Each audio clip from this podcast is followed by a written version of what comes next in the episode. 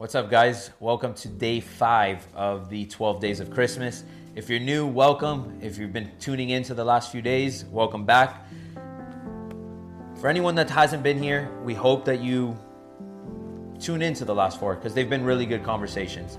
We have talked about gratitude. We've talked about what it means to stay tranquilo. We talked about the acts of giving, how to start your day, right? Today, we're going to talk about what we want to finish our day with? What are some of the things to make us feel tranquilo as we go to bed, as we wind down, right? We had a busy day. It was hectic, it was chaotic, whatever it may be. But you know what? Now is our time to unwind. An unwinding process is very key to good sleep. It's good to lingering into the next following day, right? By having a good routine as you finish and you go to bed, you want to have something that's going to set you up for success in the following day and the day after that and the day after that, right? It's a continuous process. So, what are some of the five things that you can do to kind of unwind, relax, and kind of just stay tranquilo, right? So, a lot of them may be repetitive as to what you do to start your day, but the intention as to how and why you do it are very different. So, first thing is a journaling session. Again, why journaling is so important.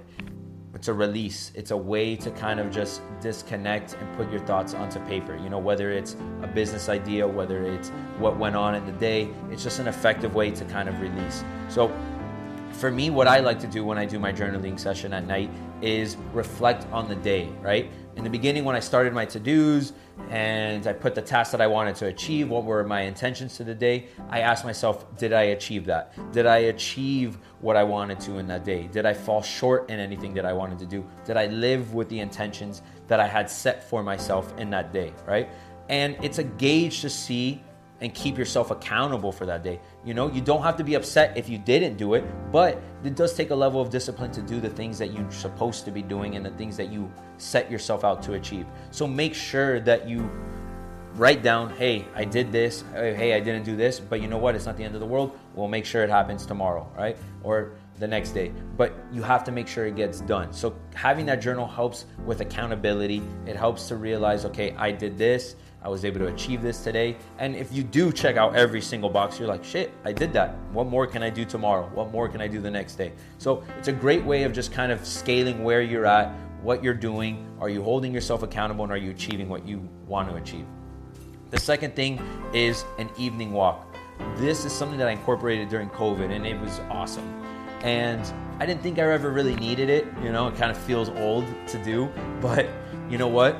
It works. I put on a podcast, I put on some chill tunes, and I just walk when that sun is going on, you know, that golden hour, just like that really serene time. I put on my headphones, and it's an opportunity for me to relax. It's an opportunity for me to get outside. Maybe I was at the office all day, I was inside doing work, whatever it may be, but it's an opportunity for me to get outside, connect with nature, soak up a little bit of sunlight before the end of the day, and just be disconnect, disconnect, put on a podcast, put on some music, whatever it is that, that works for you. But just go out there, go for a nice walk. The weather's great this time of the year. If you're in South Florida, if you're up north, that stinks. But it's a great time for everyone to just really disconnect. So, an evening walk is a great way to kind of wind down. The third thing is meditation. Again, it's a great way to unwind practicing relaxing breathing techniques, right? So just taking a deep breath and exhaling out, a deep breath and exhaling out. Those type of practices right before bed are a great technique to really bring down that heart rate, really just kind of let go of any tension that was throughout the day. And that kind of leads into the next one, which is stretching. Stretching is something that majority of us should even maybe start our day with and end our day with. But for me, I like to do it at the end of the day um, a really kind of like deep, intense, like hold that stretch for a while, you know, whether it's through yoga poses or just typical, just reach down, touch your toes, let the gravity kind of take you down and release any kinks in your neck, any kinks in your shoulder, any kinks in your hamstring, knees, whatever it may be, even your feet. You know, just having that kind of like wind down process, release the tension, right? Again, it goes back to what we spoke about in the last one. We tend to hold on to tension throughout the day. We hold on to things. We may hold on to things for weeks, right? So, this is an opportunity to let go of today, to let go of what was tough today, what may have bothered you today.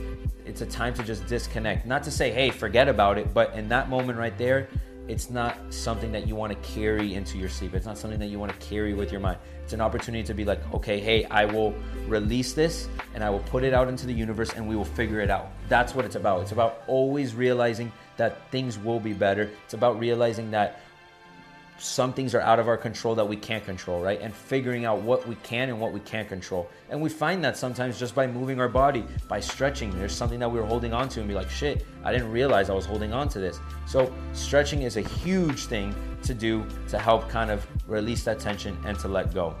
And I've lost count. I think I'm on five.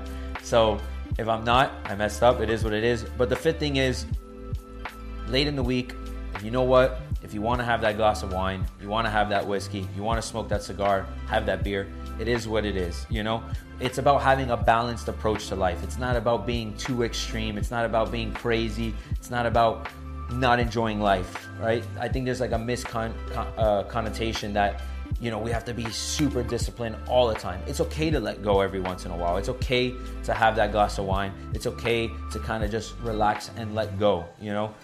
Life is short. Enjoy it to the fullest. So if you want to have today, I did it. I had a cigar while I did some work because I was like, why not? You know, I was craving it. I wanted to do something chill. I wanted to do something relaxed. And I was okay with it. You know, it's not about doing things every day. It's not about being drastic here or drastic there.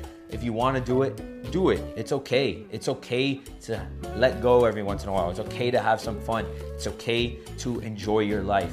Don't ever feel guilty for having fun. Don't ever be guilty for living life in your terms and doing the things that you want to do. That is something that I take home every single day. So, for whatever, that's maybe a hybrid. You don't have to apply it, but if for whatever reason this is your thing, you know, this is your I don't even know what you want to call it, but it, this is your opportunity to say, hey, you know what? You're right. I will have that glass of wine today, or I will not. But that's a choice that you can make. And just having that choice is freedom. So, thanks, guys. Thanks for tuning in. I hope you enjoyed this one. Um, five ways to kind of unwind. The previous one was five ways to kind of start your day. So, let me know what you guys think. If you're new, definitely check out our other episodes.